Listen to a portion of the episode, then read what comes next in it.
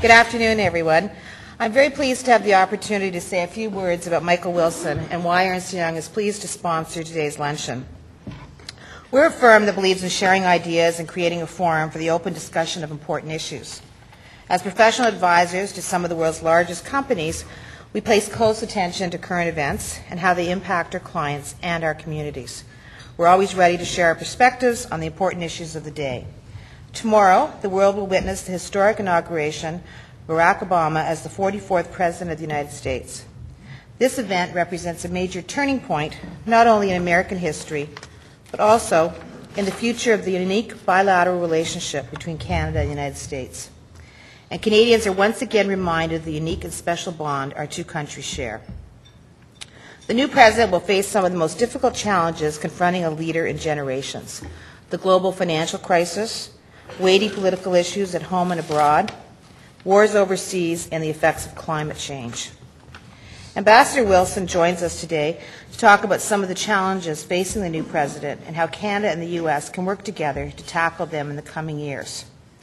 On a personal note, I've always owed Mr. Wilson a great debt of gratitude, albeit that he may not know this. While in various ministerial roles through his career in the federal government, he was instrumental in the creation of the Canada-U.S. Free Trade Agreement and the introduction of the GST. For most of my career, I worked in the commodity tax area, and these major legislative changes really helped my career take off and are really responsible for me being where I am today. And one final note, in the 1990s, Ambassador Wilson provided consulting services in a co-venture with my firm Ernst & Young.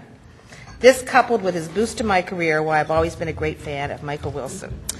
So thank you very much, and it's our pleasure to be sponsoring today's luncheon. Tom?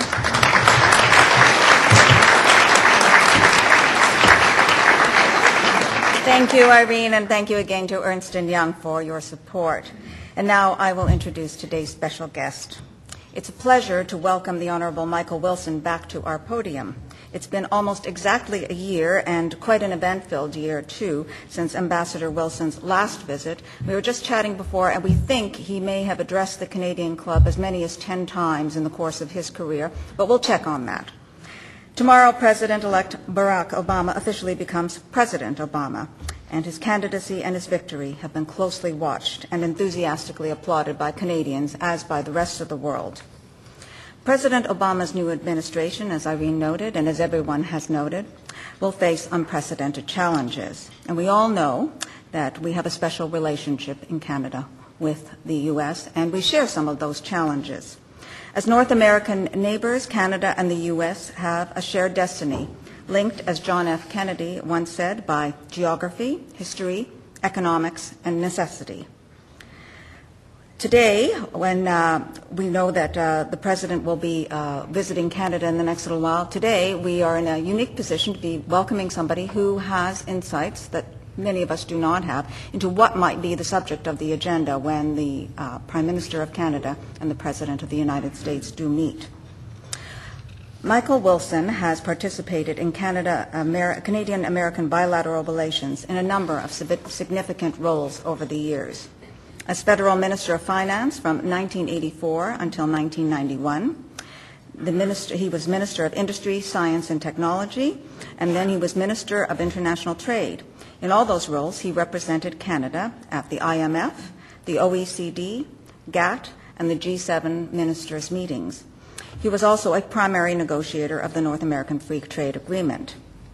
Prior to assuming his responsibilities as Canada's 22nd representative to the U.S. in March 2006, Ambassador Wilson served as chair, uh, chairman of UBS Canada and vice chairman of RBC Securities.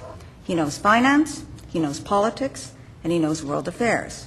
And as well as being a great businessman and statesman, Ambassador Wilson is also active in a number of important community organizations and causes including the Centre for Addiction and Mental Health, the Canadian Council for Public Private Partnerships, and the Canadian Coalition for Good Governance.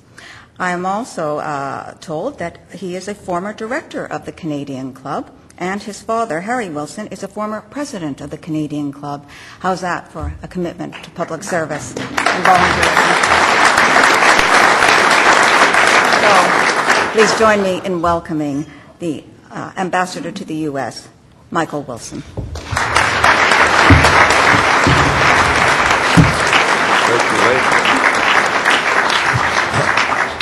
Well, thank you, Helen, for those uh, very kind words of introduction, and uh, good afternoon, everybody. It's great to be back at the Canadian Club, to see a number of uh, familiar faces, but also to be in the very familiar surroundings uh, of the Canadian Club itself.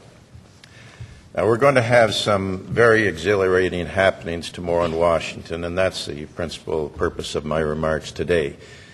People in Washington are excited. As someone said to me just going in, I hear people are even giddy in Washington.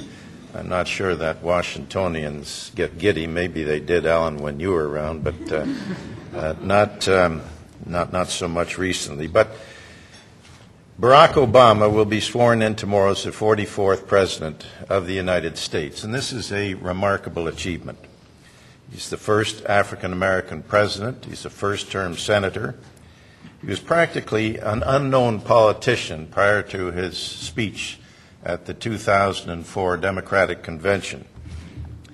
He entered the race as a long shot behind Hillary Clinton and ran a very disciplined and professional campaign, leading to a decisive victory in November. He now represents the hopes and aspirations of many Americans and others from countries around the world. The United States has never seen anything like this before. His election and smooth transition into office, I should say, assisted by President Bush and Senator McCain, is sending strong positive messages around the world. His speeches and style have generated a return of idealism to politics, particularly with the younger generation, something that probably hasn't been seen since President Kennedy. As he has said, and I'm quoting, loving your country is more than enjoying the Fourth of July fireworks. Loving your country must mean accepting your responsibility to do your part to change it. And Mr. Obama did campaign on a promise of change. This resonated well throughout the country. But what did it mean? Some skeptics have questioned whether it was more of an, an election slogan, but without much substance. But let me help put some meaning into that word. The president elect said of the current financial turmoil this painful crisis provides us with an opportunity to transform, transform our economy to improve the lives of ordinary people. The president elect has said that he wants to hit the ground running. Significant governance stimulus is widely accepted by economists. Stimulus building a momentum that is breaking down many traditional ideological barriers to change. This has been particularly apparent in the banking and automobile relief packages, even under the Bush administration. As the president elect said in November, in setting out his thoughts on a stimulus plan, and I'm quoting again here, these aren't just steps to pull ourselves out of this immediate crisis. These are long term investments in our economic future that have been ignored for far too long.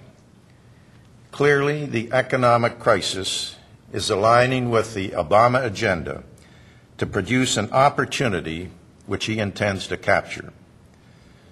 So observers expect that an Obama administration will combine this broad based desire for action with unprecedented financial support from Congress to kickstart a number of campaign promises under the rubric of a broad stimulus plan. As a result, one conservative commentator said recently President Obama now has more latitude when it comes to the role of government in the economy. So change is in the wind, and I expect that it'll prove more than just a political catchword. Tomorrow's swearing in is an inauguration of historic significance. Despite the economic situation, Americans are hopeful about the new administration and supportive of the incoming president. I believe that Canadians are similarly hopeful. We want the Obama presidency to succeed. We should be encouraged by the course of his transition during the past 11 weeks. The president elect has regularly signaled an open, collaborative, and pragmatic approach. It is commonly expected in Washington that as president, he will listen to the United States' friends and allies. This should come as no surprise. The personal background he brings to the presidency is unlike any of his 43 predecessors. The expectations of the new administration are enormous, and so are the challenges. The United States is fighting two wars simultaneously. The international agenda is already the most daunting and complex since the end of the Second World War. And we're facing a global recession. With that, and the pressures for action on health care, climate change, and education reform, the new president faces a very full in basket. To deal with this, the president elect has moved quickly to build what most observers regard as a strong, moderate, experienced, and pragmatic cabinet. This is clearly the case with the economic team. Tim Geithner, Larry Summers, Paul Volcker, and Christina Romer. In the President uh, elect's words, our core economic theory is pragmatism. I think that's the third time I've used that word, but it's something that comes up regularly in the discussions around Washington. We can also expect continuity in the administration's response to the credit crunch particularly through the presence of Tim Geithner and Federal Reserve Chairman Ben Bernanke. Now, true to his commitment to bipartisanship, Mr. Obama has nominated Robert Gates to continue as Secretary of Defense and announced that former Marine General Jim Jones will be the National Security Advisor. These two men, together with Hillary Clinton as, as Secretary of State and Governor Janet Napolitano on Homeland Security, present a solid, experienced, and centrist approach to foreign and national security policy. And the President's choice of the Nobel Prize winning physicist, Steven Chu, for Secretary of Energy demonstrates his administration's commitment to science as a guide to policy. The energy and environment teams will bring focus and leadership to climate change. We should expect policies designed to move the country noticeably away from a carbon based economy. Policies reinforced by a strong commitment to technological change and greater reliance on, on, alternative energy sources. This signals a clear shift in direction from the outgoing administration. Now, under the Obama leadership, I foresee a highly disciplined and measured approach to govern- government, something that, that has been a hallmark of the Obama campaign and transition. The incoming administration, of course, is only a co equal branch of U.S. government. Policy making and legislating are often messy processes in Washington. That won't necessarily change simply because the Democrats control both branches of Congress and the White House. What seems clear is that Congress is looking to the Obama administration for leadership. And having campaigned on a commitment to reach across the aisle, the incoming administration is sending lots of signals that it intends to pursue bipartisan support for its initiatives. At the embassy, we've been engaging members of the Obama transition team. We'll start working closely with the members of the Cabinet and the White House, as well as with other significant officers below Cabinet level. And just as we have in the past, we'll also be making our case directly with members of Congress. Our challenge at the embassy will be to assess the direction team, the direction of the Obama team very quickly and engage with their cabinet members and other major players. Now, you may know that the Canadian Embassy in Washington is right on Pennsylvania Avenue, where the inaugural parade takes place, with terrific views of the Capitol, where Mr. Obama will be sworn in. We're taking advantage of this. We've invited people likely to be influential with an Obama administration and other friends of Canada to a reception at the embassy overlooking the parade route.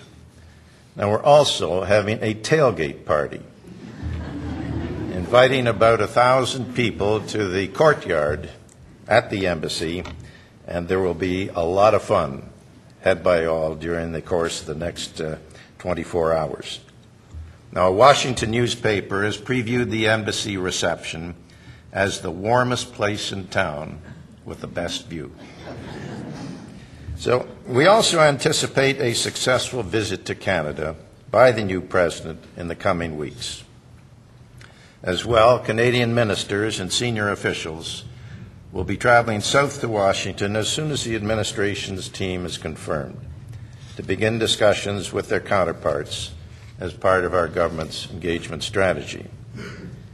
These personal relationships matter a lot in Washington at all levels especially with new administration officials and staff.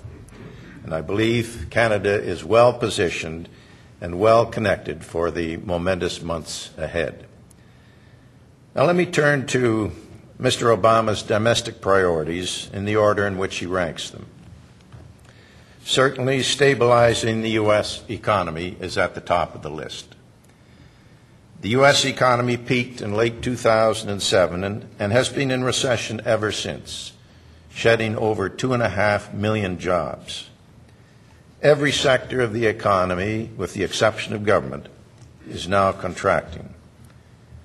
The American response has been unprecedented since the Second World War.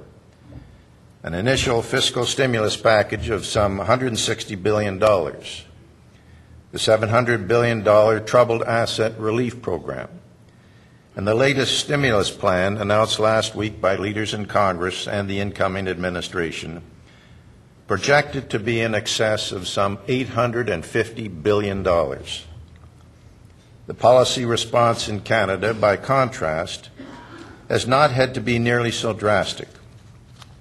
While the pace of economic growth slowed in 2008, our economy continued to expand throughout the, through the end of the third quarter of last year, which is the latest period for which uh, data is available. This reflects a sound, well regulated financial system that has earned top marks worldwide. Prudent macroeconomic policies and the commodity price boom in recent years. But with our largest trading partner now in recession, and with sharp drops in commodity prices recently, Canadian growth will come under pressure. However, the coming stimulus plan should help revive the U.S. economy. While such an immense fiscal expansion will push the U.S. budget well into a deficit of uh, over a trillion dollars, indeed, Mr. Obama has warned of trillion dollar deficits for years to come. That's a quote. This will pri- provide the U.S. economy with a much needed boost. And this plan appears to be much more than that. As I indicated earlier, Mr. Obama has strongly hinted in recent speeches that his stimulus plan promises to evolve into a transformative economic policy. It's aimed at using the tax system to transfer income to the middle class putting the healthcare system in a more sustainable financial footing and broadening access to it, greening the infrastructure and the overall economy with broadly based tax, and spending measures aimed at encouraging energy efficiency and alternative energies, expanding access to college and university education while emphasizing math and science studies at all levels and finally, assisting states in meeting their obligations in this very difficult economy.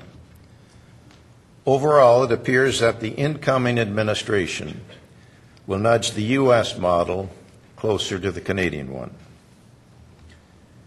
The second priority for Mr. Obama is to help move the U.S. away from oil, and especially foreign oil, to cleaner forms of energy. His choices for his energy and environment team reflect how seriously he takes climate change. This presents a challenge for Canada. We supply an increasing share of U.S. energy, more than any other foreign country. Yet we are increasingly seen as both foreign, in an adverse sense, and purveyors of dirty oil. This image is fed in part by some negative perceptions of the Canadian oil sands industry.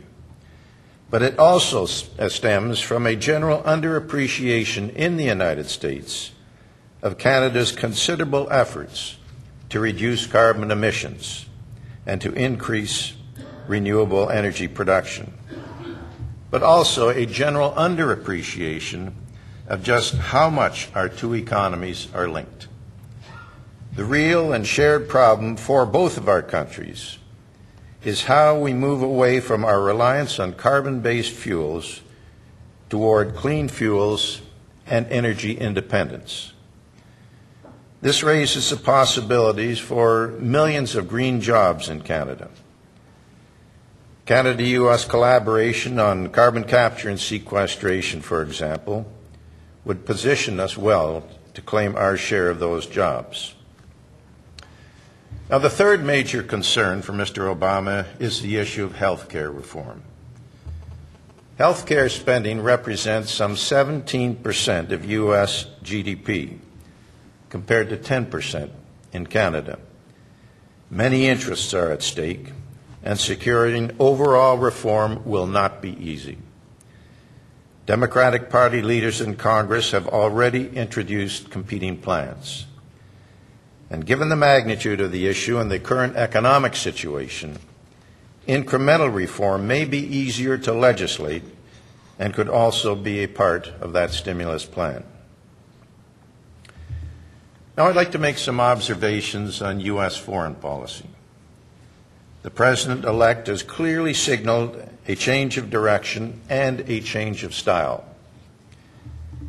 While he has been careful to keep the military option on the table, he has indicated a greater role for diplomacy, dialogue, and a more multilateral approach to managing conflicts before they reach a crisis point. In his words, he's promised a foreign policy based on principles and pragmatism, not rigid ideology. And as Secretary of Defense Bob Gates acknowledged last summer, the lines separating war, peace, diplomacy, and development have become blurred and no longer fit the neat organizational charts of the 20th century. Recently, General Jim Jones pointedly broadened his definition of national security to include climate change, energy policy, development assistance, and international governance. We should expect the Obama style of openness and dialogue to move this thinking to a more prominent position in U.S. foreign policy. Senator Clinton highlighted this priority of returning diplomacy to the heart of U.S. foreign policy in her confirmation hearings last week. And as Mr. Obama stated in this campaign, his overriding foreign policy priority will be the drawdown of troops in Iraq and making the war in Afghanistan the central front in the war on terrorism. And the new administration will have to engage quickly and show leadership in the Middle East peace process in light of the current crisis in Gaza and on the issue of Iran and its desire to obtain nuclear weapons. Another Obama objective is to change and improve the image of the U.S. globally, collaborating closely with American allies and like minded countries. He will be looking for credible partners and allies to help the U.S. deal with the wide range of challenges that he's facing. There is a recognition that the U.S. does not have the capacity to do it alone. So Canada has an important role to play. Canada's intersecting and complementary networks of international memberships invite shared approaches with the United States. Other Canadian foreign policy priorities, such as our, uh, our, involvement in Afghanistan, controlling nuclear proliferation, and strengthening multilateral institutions, align well with those of the Obama administration. On this continent, Canada remains an essential partner in keeping North America secure through unparalleled 24 7 cooperation with our mutual border, law enforcement, and intelligence agencies. We're partners in the defense of North America. Our defense industries have been integrated since the Second World War. For half a century, we have shared command of the North American Aerospace Defense Command, NORAD. Canada has one of the largest combat forces in Afghanistan, forces that have suffered a disproportionately high share of Allied casualties. Along with many brave young Americans, we're fighting to make sure that that country no longer provides a haven for terrorists. And with the renewed focus of the administration on Afghanistan, we're confident that we'll make more progress on security, governance, and development as we head to 2011. Canada's commitment to bolster our military forces, properly equip, them, and contribute meaningfully to operations abroad, including combat missions, is applauded in Washington. This strengthens our standing where it counts. So, where do relations with Canada fit within the constellation of issues of the new U.S. administration that they have to deal with? First of all, let me emphasize Canada and the U.S. enjoy the largest and deepest relationship in the world, one built on enduring goodwill. Over the last three years in Washington, You'd be surprised at how many senior U.S. policymakers tell me how critical and encompassing is their relationship with Canada. And I can say without hesitation that our relations are in terrific shape.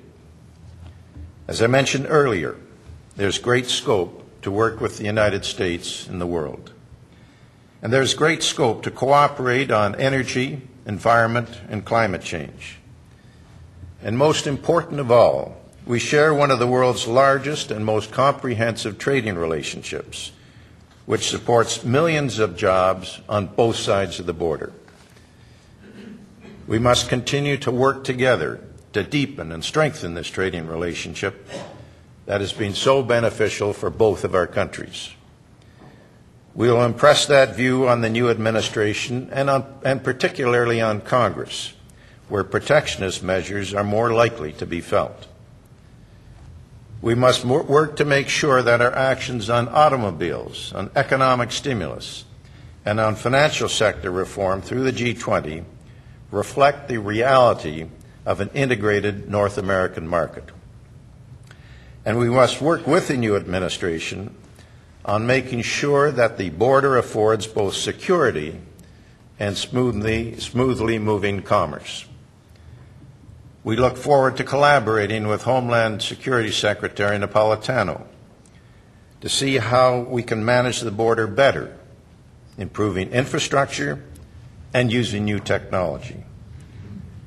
All of the indications sent by the incoming administration and all of the conversations that I've had with those who will occupy senior positions within it suggest an open and productive relationship between our two countries. As Prime Minister Harper said to the Americans after the presidential election, Canada is your most reliable ally and best friend and partner in the world. This is a tremendous historic occasion for the United States. The Canada-U.S. relationship is unique, and it's the envy of the world. Tomorrow will be a landmark day for the United States and President elect Obama and his family. He is facing major domestic and international challenges. Some would describe them as daunting. But no president in living memory has been given such an opportunity to change the direction of his country, both in domestic policy and its relations with the rest of the world. Expectations are high, and an encouragement from most quarters is sincere and profound. And I'm sure that all of us in this room would want to wish President Obama Godspeed and good fortune as he assumes his awesome responsibilities. And I'll take those sentiments with me to Washington tomorrow as I enjoy the excitement and the festivities of this historic inauguration. Thank you very much.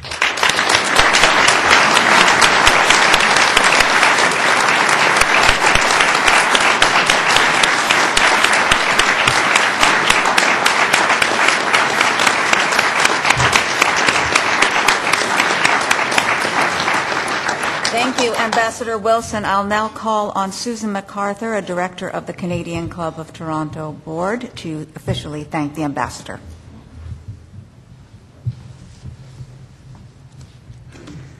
Thank you very much, Ambassador Wilson, and thank you all as well for joining us here today.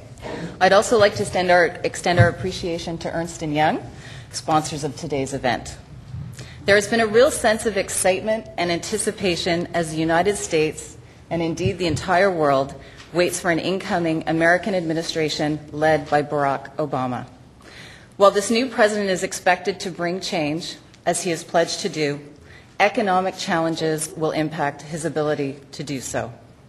But history shows that in crisis is often opportunity. And when President Obama and Prime Minister Harper sit down together in Ottawa, there will be a very real opportunity presented to them. A new chapter in Canadian American relations could be written as the two leaders work together for the mutual good. Whether it's on matter of, of the economy, security, or the environment, our two countries need each other. Thank you, Ambassador Wilson, for reminding us of the important bond and friendship between our two great countries and of the tremendous potential that lies in our shared future.